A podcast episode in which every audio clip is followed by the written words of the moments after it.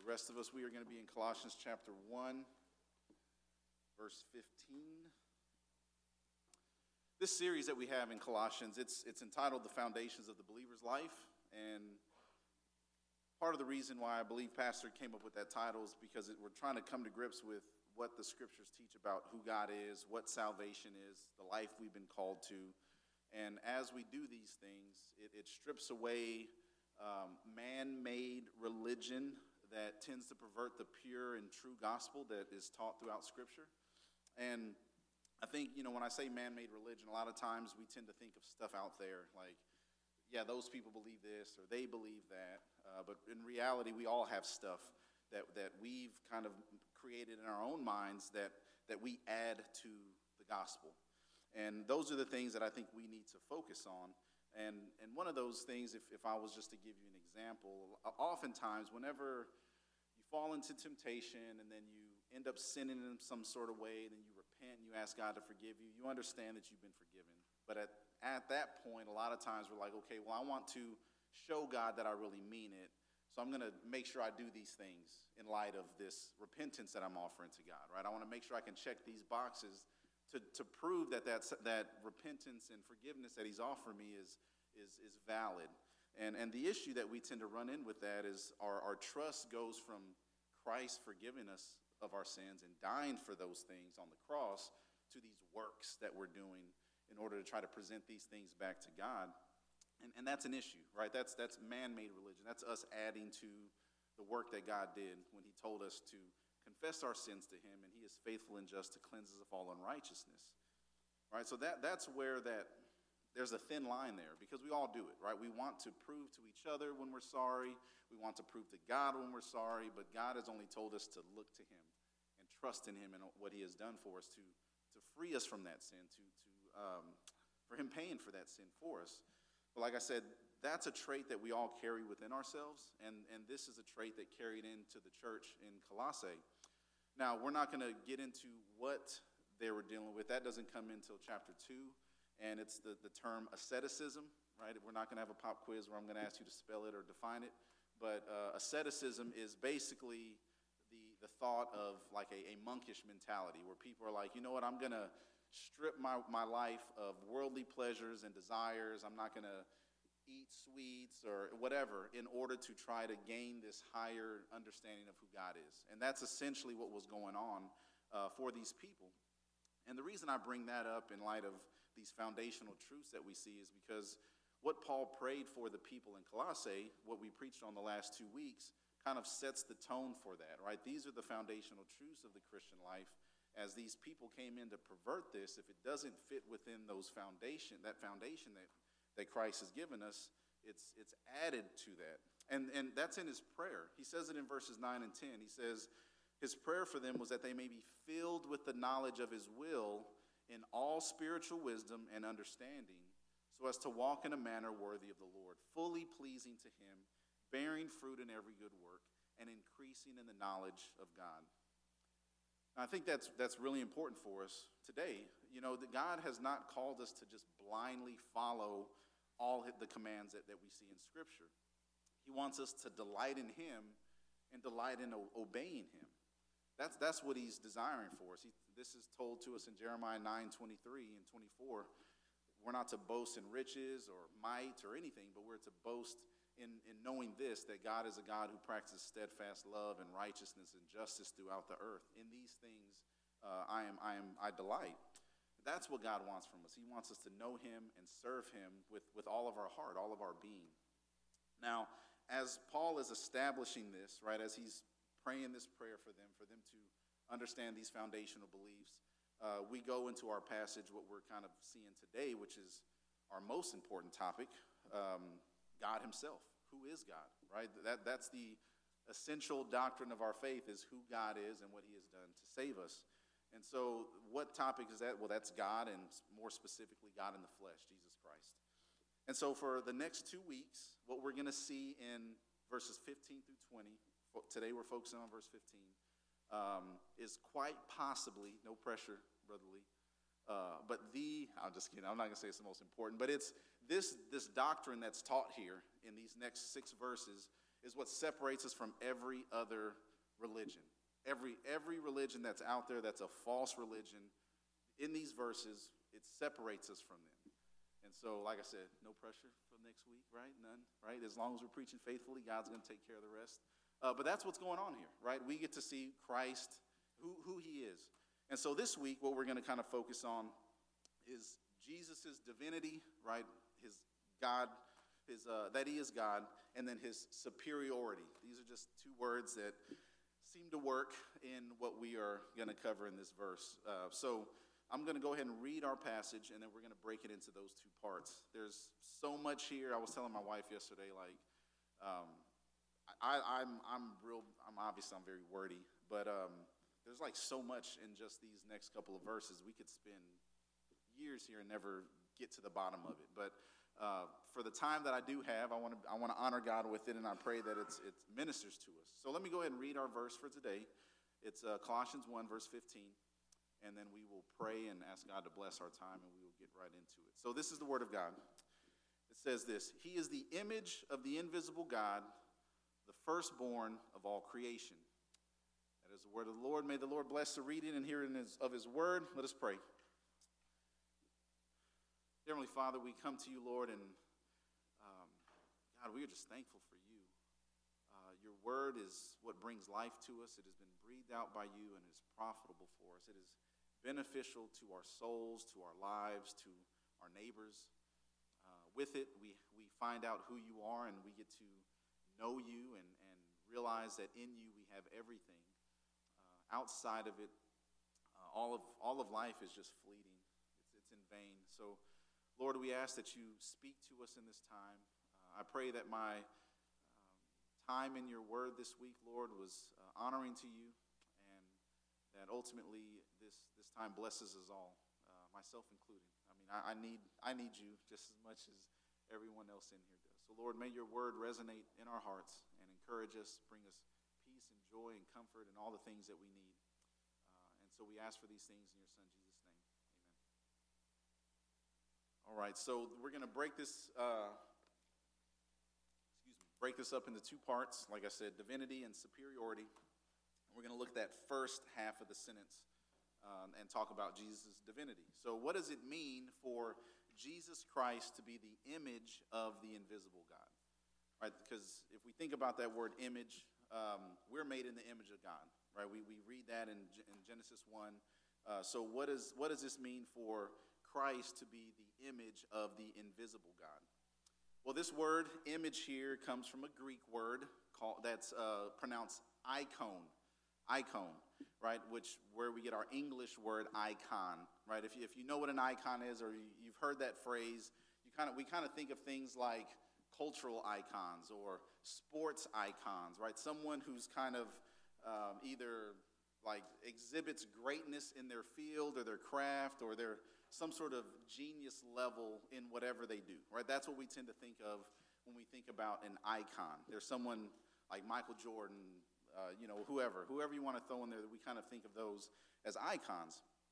And when we think about that, right, these are people within their realm, right? They, they exhibit and they, when they perform, it's almost flawless, the things that they're able to do. You're, we're just in awe a lot of times of what these people are able to do on, on, the, on camera, on stage, or whatever. Unfortunately, in their private lives, not always the same case, right? Up in front of everyone, flawless, behind closed doors, very flawed, right? Very flawed. And that's, that's the biggest difference we see between cultural icons, sports icons, whatever, film icons, and the icon that is Jesus Christ, right? The image of the invisible God. Jesus has no skeletons in his closet, right? Every, every last one of us has something but Jesus has, has zero.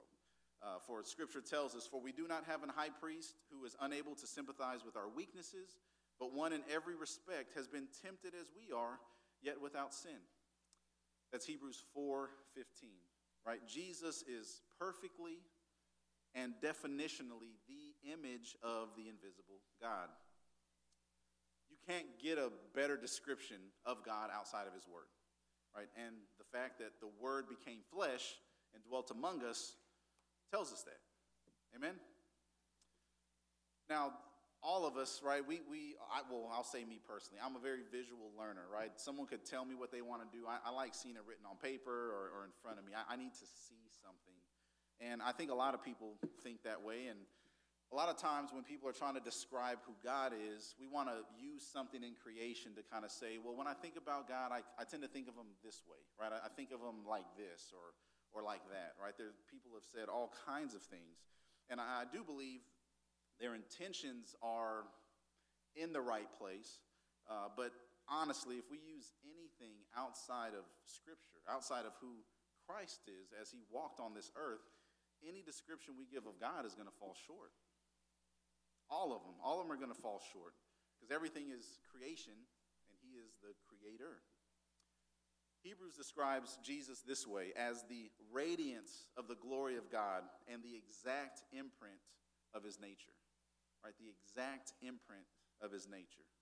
In Jesus' nature, in his essence, he is truly God. Amen? He is truly God. when, when we think about that, I, you know, as I was studying on this through the week and kind of thinking through it, meditating upon it, it, it made me think, I don't, I don't think about God enough. I don't think about these things enough. Uh, I, I, don't think about that and then the implications of it enough. I, I, you know, the fact that we serve an eternal God, one who has no equals, one who has no need of anything, who is perfect in every way, yet he was still willing to, to enter his cursed creation in order to free us from the sin that we committed against him. That's what God did for us. Right? This God that has no need of us, right? He doesn't need our worship. He doesn't need anything from us, right? We, we, creation is cursed because of us, and he still saw fit to enter his creation on our behalf. I don't, like I said, I don't think about this enough. I, I get caught up in life. I get caught up in the busyness of life, uh, my, my personal struggles, my, the struggles of my loved ones, the, the pain and, and trials that we go through, right? These things weigh on us each and every day. And, and the reason for me, I'm a, I'm a fixer, right? I like to fix things. I don't, I don't tend to dwell on them. I'll just tell me what I need to do to fix it, right? I don't tend to have much empathy, right, as people are going. I just want to fix it for you. Let me, let me fix this problem so you don't have to deal with it anymore. That, that's where my mind goes. Um, I don't want to see you going through trials. I don't want to see you going through pain, right? I just, I just want to fix it for you. What can I do to fix this? And the season that we're in right now as, as a church over the last month, right, has been lots of things going on that I can't fix personally. Right? There's nothing I can do to fix these things. We, we, I, we can't fix when people go to be with the Lord. There, there's nothing we can do about that. Um, as far as we can't bring them back to life, right? I, there, there's all these other things like Alicia being hospitalized and Sister Brenda, she's in ICU, right? Like all kinds of stuff, and then just struggles, the things that I know about that people are going through. I don't know everything, but the things that I do know, these are all difficult things to, to bear these weights, right? These are all struggles that, that hurt, right, to, to feel them. And I was telling the guys on Thursday when we had our trade meeting about this, right? I'm, I'm preparing for that lesson, and like all these things are going on in the back of my mind. I'm like, I got to put this lesson together. I got to preach the gospel. I got to like present it in a, in a loving way and compassionate way, passionate way. And I'm like, I'm not feeling it. I, I am like weighed down by these things. It's, I don't feel okay. Like I, I'm gonna have to fake it when I get up there. I'm not gonna do that. Like, how do I get from trusting in God and, and all that He's done uh, f- from being in sorrow and, and mourning for these things? Like, how do, how do I get there? And so, as I was, it was probably five or 10 minutes before we started, I'm like going back through my lesson and I'm like pleading with God to help me. And uh, as I started find like kind of reading through the tail end of it, it's like, okay, these are these are things that, that I am putting my people through. And the only duty I have as, as, a, as an individual is to serve, to pray, to lean on God, not my own understanding, to trust in Him, acknowledge Him in all my ways, and He's going to make my path straight. Uh, I, I can't fix these things for, for people. I'm not called to. God did not give me that power. Uh, so removing this weight that I put on myself uh, was, was freeing so that I was able to present God's truth in the way that I'm supposed to, right? That, that plank was removed from my by the uh, grace of God. Um, but that doesn't, that doesn't mean that these things can't be overwhelming, right? Like going through these things, it's a, it's a lot. Like call coming in after call about this person dying or that person struggling with this, or it's, it's a lot, right? It's, it's a lot. But as we focus on God and who He is and what He has done for us, it, it's, as the pastor mentioned at, at the funeral, like his burden, uh, he's, uh, his yoke is easy and his burden is light, right? He, is, he has given us a rest, a, a peace that surpasses understanding. He does all these things for us. He's not promising to take away these pains, but he has promised to be with us and to give us all that we need to get through bear that with one another and to serve one another.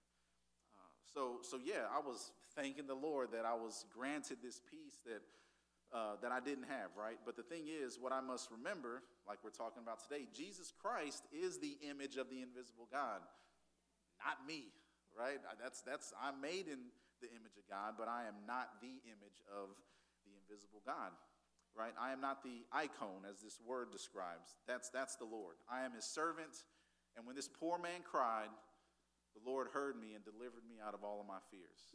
Amen. Jesus Christ is that picture perfect image of the invisible God. If we want to know who God is, more about him, what why things are the way they are, there's only one way. Jesus Christ, right? He is the way, the truth, and the life. No one comes to the Father except through him. So that who that's who is that's what it means by the image of the invisible God. That's what we see in the first half of this verse. Jesus is that image of the invisible God. He is the firstborn of all creation. Now, we've seen, right? We, we talked about that, the, what the image means of this invisible God. Um, this is his divinity. Now we're going to talk about his superiority. Where does this come in? Why, how do you see superiority in the term firstborn? That doesn't make a whole lot of sense. Just give me a little time, we'll get there. Okay, so what, is, what does it mean, right? What does firstborn of all creation mean? Does it mean that someone's being born first, right? Because that's what it, that's what the word sounds like. Firstborn sounds like one being born first, right? And that's what some people believe.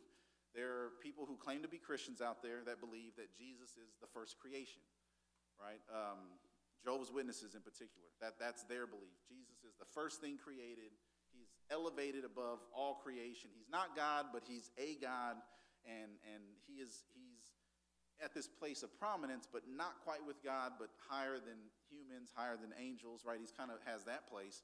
And this is one of their verses that they go to as a uh, proof text, right? Well, it says here he's, a, he's the firstborn, right? So he is the firstborn of creation. Is that what this verse is saying, right? Is that what we read here? Because just on the surface, reading one verse, that's what it could sound like. well, obviously, that's not the case because we're not Jehovah's Witnesses. Um, so, what, what is this verse talking about, right? What are, we, what are we talking about? Is there any other meaning for this word firstborn? Like, if we were to go back to image, right? There's multiple meanings of the word image, what that means, right? When we spoke of Christ and it's He's the image of the invisible God, it had a sp- very specific meaning. But if we were to read somewhere else when image is used, uh, like Romans 8 29, that says that we are being conformed into the image of Christ, that's not saying that we're going to be made exactly like Christ, like we're going to be Christ. That's not what that means. It's, it's, being, it's telling us that we're going to be glorified, right? We're not going to be deified, we're going to be glorified. We're going to no longer have to struggle with sin, and we're going to walk in, in perfect obedience as Christ did, right? So there's a likeness that's there, not the exact thing, right? So what is the difference here with firstborn, right? Because it, it sounds like someone being born. Well, what does Paul mean, right? We have to we have to figure out what Paul is trying to get across. That's how we understand context is what what was Paul meaning when he sent this letter to the Colossians? That's what's most important here. And what we do is we use scripture to interpret scripture. That that's it. We just use scripture to interpret scripture. We can anybody can come up with any kind of word study, historical study, quote sources, quote other scriptures, and, and you can come up with anything. I've heard hundreds of things about hundreds of different passages where you justify any sort of lifestyle, any sort of belief, any sort of rules. you can come up with anything if, if you take enough time, right? You can do any of that, but what's most consistent? That's what truly matters, right? If it's consistent from Genesis to Revelation, we know that it's true. If it's not, th- there's, some, there's something wrong there, okay? Because God is not a God of confusion, right? He is a God of order, of truth and life, and so we go to His Word to help us understand what's going on. So that's what we're going to do, right? So as we look at verse 15, what's the immediate context of verse 15? Well, it's verses 15 through 20. This is a paragraph, this is a passage that we're going to read and see if we can get a little more understanding of what is actually going on with this word firstborn. So let's read that real quick. Colossians 1 15 through 20. It says this He is the image of the invisible God, the firstborn of all creation. For by him all things were created in heaven and on earth visible and invisible, whether thrones or dominions or rulers or authorities.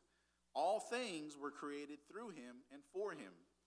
And he is before all things, and in him all things hold together. And he is the head of the body, the church. He is the beginning, the firstborn from the dead, that in everything he might be preeminent. For in him all the fullness of God was pleased to dwell, and through him to reconcile to himself all things whether on earth or in heaven, making peace by the blood of the cross, or his cross. Now, I kind of emphasize certain phrases there to try to help us pick out some of the things that will help us understand what this word firstborn means. So, what did we read, right? He said, firstborn of all creation. He said, all things were created through him and for him. He says, he is before all things. He is the beginning. He is the firstborn from the dead right? There's, there's all these different phrases that are kind of helping us understand what's going away. Now, one thing that we conclude right away is the fact that it would be contradictory if God was a, Jesus Christ was a uh, created thing, right? If, if everything was created through him, he was in the beginning, everything was made through him and for him, how could he be the firstborn, right? If, if he's a creation, everything can't be created through him, right? If there's only two categories of creation and creator, right? Once something is created, it becomes a creation. And therefore, everything can't be made through it if that's part of creation. That's something that's being made. Okay, that's just simple logic, right? Uh, so, what, what does it mean here? What does it mean by him being the um, firstborn? Well, he's the beginning, which means that he's eternal. Um, what does it mean to be firstborn of the dead? Right? That that phrase may come across as him being the first person resurrected, right? A lot of times people may say that, well, he's the first one resurrected. Well, I think if we were to look through Scripture, right, if we look through Scripture, Jesus obviously wasn't the first person that was resurrected. Um, I don't know if that's a spoiler alert for anybody, but he resurrected Lazarus, right? That's one. But if we go back to the Old Testament, there's a couple of different cases. Let me let me read some of those for you because this was kind of I don't want to say this was kind of new to me. Some of them. So Elijah resurrected the widow's daughter, right? He laid on him three times, and, and then the, the kid rose from the dead. He was dead. Then Elisha did the same thing. He, he um, resurrected a, a, woman's son, right? This is in First Kings, Second Kings. The one that I forgot about, or maybe didn't even realize, is in Second Kings 13. This is when Elisha died, right? He's put in a tomb. He's been dead for a while because he's bones at this point. and as there was a battle, they threw someone was dead, they threw him in the tomb of Elisha, and as that body touched his bones, the guy came back to life. Right? Yeah, shocker. Yeah, same thing. Right? So these are different instances where people were resurrected from the dead. Um, also, when Jesus died on the cross, the tombs opened and a bunch of people came out of their tombs that were they had resurrected as well. So we get all these different accounts of people resurrecting from the dead. Okay, so if we think about the firstborn from the dead, it can't mean the first person resurrected if all these other people were resurrected as well. So that leads me to the question if it doesn't mean the firstborn, what can this mean? Right? If it's not the actual chronological birth order, what else could it mean? Well, glad you asked. It's the other meaning could be or is uh, position or rank, right? When you think position or rank, right? A, a place of superiority. Now, I'm a firstborn. I'm the firstborn son of my mom, right? And uh, that's a place of prominence for me. Uh, uh, but in, in realistically, right, when you think of firstborn children, right, when you think of that, right, we tend to be leaders and a little bossy. Uh, we tend to be protectors, but also overbearing. Uh, we tend to be doers and busybodies, right? It's a little bit of both. We, we tend to, there's the good and the bad. You got to take it or leave it, right? But that, that's where we tend to be as, as firstborn. That tends to be uh, where, where we sit, just kind of psychologically, just naturally. We tend to be there. Uh, and, and so this isn't me making some sort of argument for what this firstborn means, but I think as we think about words having multiple meanings, right, we can kind of wrap our minds around just even the firstborn son in a chronological sense. There is some natural leadership qualities that kind of um, come with that, that role. But what I'd like to say is, um, as far as the, the understanding of what's going on here, right, as it being a, a positional rank of leadership, a, a, a supreme rank of leadership, I think we see this in Scripture where it, it this firstborn phrase is kind of like a, an, an, an exalted or a prominent, what's another word I can use? Like a, just a superior, a role of superiority, right? A, a, a high position. So let me, let me give you some examples of this. Uh, Exodus chapter 4 is, is one example that we see. And here in Exodus 4, this is when uh, God is speaking to Moses and he's telling him to go to Pharaoh, let my people go. And, and he says this about the firstborn. Listen to what he says in verses 21 through 23. It says, And the Lord said to Moses, When you go back to Egypt, see that you do before Pharaoh all the miracles that I have put in your power. But I will harden his heart, so that he will not let the people go. Then you shall say to Pharaoh, Thus says the Lord, Israel is my firstborn son. And I say to you, Let my son go, that he may serve me. If you refuse to let him go, behold, I will kill your firstborn son. Now, is God saying here that Israel is chronologically or literally his firstborn son? No, that's not what he's referring to here. Now, if you think about it, Adam was the first son of God, right? That was his first creation.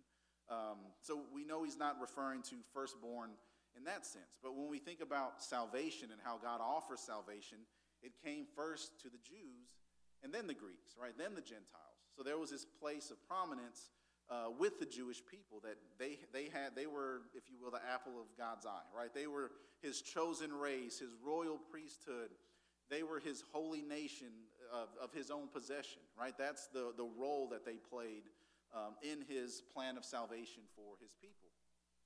Another example is Job 18, verses 11 through 13. Here's another example of this word firstborn being used. Uh, this is Bildad, Bildad, Bildad speaking uh, about the, the punishment that God pours out on the wicked. This is 11 through 13. Listen what he says. Terrors frighten him on every side, and chase him at his heels. His strength is famished, and calamity is ready for his stumbling. It consumes the parts of his skin. The firstborn of death consumes his limbs. The firstborn of death consumes his limbs. Now, you're thinking about the firstborn of death, that seems like a weird phrase if death is giving birth to something else. So, is this speaking of the grim reaper coming and, and, and laying out death amongst the people. I don't think that's what's going on, but what this is speaking of, if it's speaking of God's wrath, what we get to see is this is God saying wrath in its fullness. It's, it's supreme, the supreme wrath of God, the pinnacle of God's wrath is being poured out upon the wicked, right? He is not uh, pulling any punches at this point. It is a it is as it is as wrathful as it could be, right? The firstborn of death, it consumes his limbs. this is what this is speaking of. Uh, and then one more. We got one more here. Isaiah 14, verses 29 through 30. Here's another example of this term, firstborn, being used. Says this Rejoice not, O uh, Philistia, all of you, that the rod that struck you is broken. For the serpent's root will come forth an adder, and its fruit will be a flying fiery serpent. And the firstborn of the poor will graze, and the needy lie down in safety. But I will kill your root with famine, and your remnant it will slay. Now, when we think about this and we think in light of firstborn, is this referring to poor people's first child, right? Is, is that what this is referring to? Or is this referring to the most destitute, the, the, the least of these, right? Is, is that, is it those he's speaking of, right? When Jesus says the first will be last and the last will be first, does it have that sort of connotation to it? I, I, I believe it does. When it speaks of these heightened sense, when he's using this term uh, firstborn, it's, it's in this sense of like increasing the, um, the place of prominence, right? It, it's, it's even worse, right? It's the, it's the worst of the poor. Um, that we see here. So, seeing these examples, right, of firstborn being used, if you were to do a word search on firstborn, it's going to be used for genealogy type of things, like the firstborn was Esau for uh, Isaac. Um, firstborn is used all over the place, but in specific contexts, you can see that it's used in different instances. It's not just chronologically speaking of the firstborn, but it's also speaking of some other, like a place of prominence in, in, in another sense. So I think when we think about the way it's, we see this uh, in, in the Old Testament, the way that, um, that Paul is using it here, I think this helps us to understand that the terminology isn't speaking of birth order, but a, a place of prominence. And I, I believe this would be consistent, right? If this is after the cross, Paul is writing these things, this would be consistent with what Jesus said in Matthew 28, right? When he says, all authority in heaven and on earth has been given to me. Right? He is, he is at that place of prominence. Right? These two things would coincide with one another. Right? If he has been given all authority, everything is under his control. Right? He has the supreme position of authority and rank over his creation. Right? He is the uh, firstborn of all creation. Now, even in that sense, I, I, don't know if I'm boring you with uh, apologetic approaches to these things, but even if we were to go to ancient Israel, and you were to think about firstborn, right? Esau was the firstborn, and uh, Reuben was the firstborn, right? All these places like that, even in those senses, they would take the um, the bulk or the primary of their father's estate, right? Whenever their fathers passed, the firstborn was the one that had the place of prominence. So even in that sense, when we look back in ancient Israel, the firstborn had that position. Not only was he the firstborn, but he had this role of prominence. And I think it's important to consider as we get further and further away from the cross, a lot of times these um, false religions that pervert the gospel, that try to create a different Christ, uh, these things come out.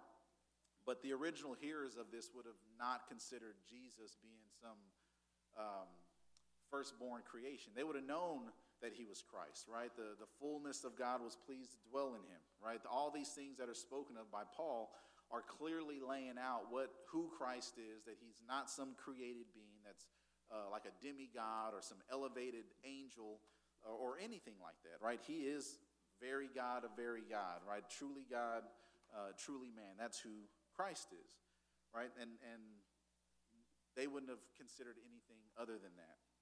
Now, when we think about this, who, this is who Jesus Christ is, right? He is the image of the invisible God. He's the firstborn of all creation, right? He has his place of prominence, he has his place of superiority.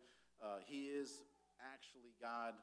Why does all this matter, right? As far as what I'm telling you, why does it matter? What, what, what importance does it have? Why do I need to know these things? I think that's the, the big takeaway for us, right? If, if, you if we're getting caught up in these um, dialogues or uh, apologetic style interactions with, with different people, we've kind of lost sight of what's most important because it's we can articulate these things well or better than I can and still lose sight of what truly matters.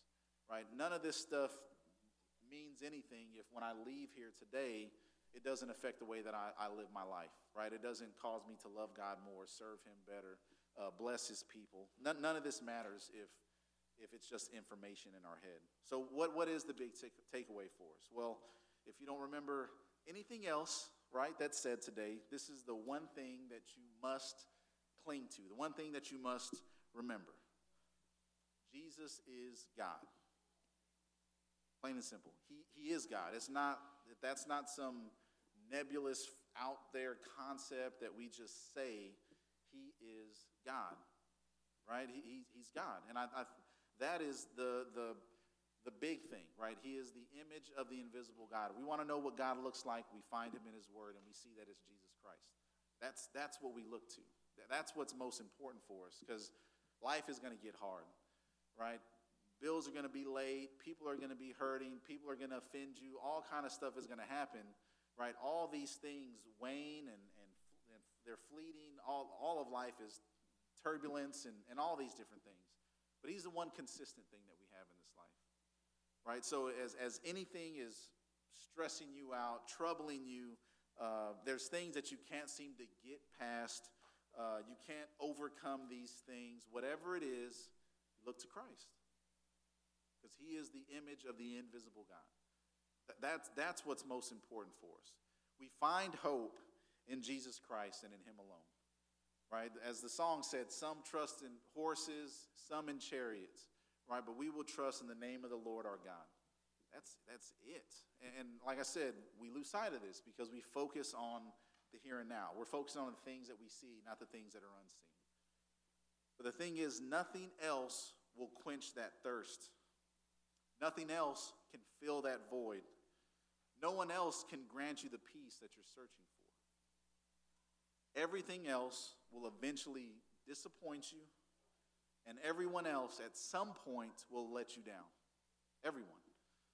Because they're not meant to. They're not meant to hold you up. That's, that's not their purpose, right? We're vessels, and, and what, what gets poured out of us is the source of life, Jesus Christ, right? That's, that's the aroma, that's the, the image that we're bearing. That's what we put forth.